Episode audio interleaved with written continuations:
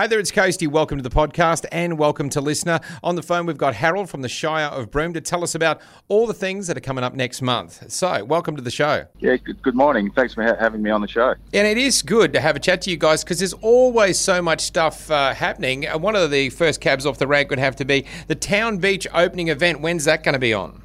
Uh, it's on Saturday morning. It's the opening of our long-awaited Town Beach fishing jetty. So, look, it's a fantastic opportunity for the community to get down, and we'll have uh, none other than the uh, Premier Mark McGowan up to uh, to be there when we open that one. Oh, wow, we've got Marky Mark coming. That's amazing. Yeah, Look yeah, fantastic. Yeah, he's been a great supporter of Broome. So, Yeah, well, look at this. I mean, like, um, being that I've only, you know, been in the town now about six months, maybe you could explain to me a little bit what that actual jetty, you know, being able to be back for public use actually means to the locals.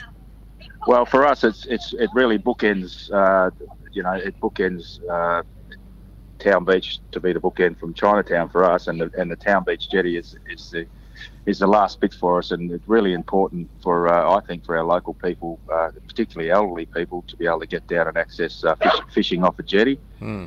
Um, it, always, it also has a uh, wheelchair accessible gangway down the side, so anyone who put in their tinnies or boats in at, at the boat ramp can then bring their boats around the side and get elderly and uh, and children on off on and off boats safely. So uh, you know we have some shade out there, and uh, and uh, kids will be able to do what I used to be able to do when I was a kid in, in Broome and spend just about the whole weekend down at Town Beach fishing. Yeah. Yeah, And look, uh, what's the uh, histor- historic story about it? Was it just dilapidated? It was old. It'd been there for a while, needed to be replaced, or was time for an upgrade? No, no, it's a brand. It's a it, so it used to be our port years ago, and it got uh, closed in 1966, and uh, and then we've had had the new one out at the Entrance Point jetty put in. So this is just really the same location as our, well, we used to call it the old jetty, but Yeah. uh, same location, nowhere near as long, obviously, because we don't have to get ships in there. But Yeah. uh, for us, it's just a, it's it's it's it's a magic uh, magic amenity for, for that area, and uh, I'm very proud that. Uh,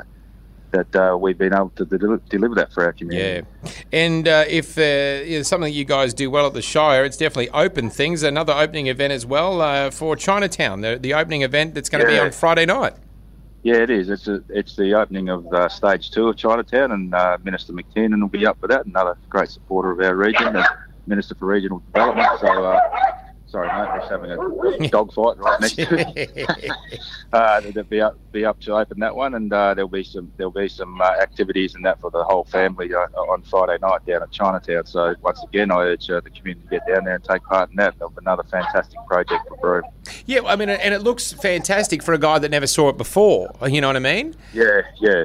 And No, look, look, it's great. It's great, mate. And there's, you know, we we saw in stage one when when we sort of first started it, uh, and then and then where stage one is now in terms of where the gardens and the shades and so forth are. You know, it's just turned that area into a real activation space for all of us. And we've had some fantastic events down in Chinatown already over the last couple of years, and we look forward to that continuing. it's a tourist town, and, and now it's very touristy. It's got nice places where people can take a photo, sit down, have a break, and move on. You know.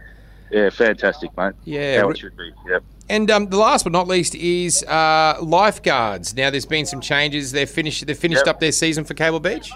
They have, yeah. So they go, they sort of finish up at the end of October each year, and, and uh, so that's another another year done and dusted for, for the for the lifeguards, and uh, we look we look forward to seeing them every year coming back up when we've got plenty of people using our beaches. But uh, yeah, I mean, it'd be nice to have them there all year round. But you know, as you know, after sort of this time of year now, we start getting the uh, risks in in the water and so forth, and uh, but uh, yeah, that, that so not as many people using the beach uh, from this this time on.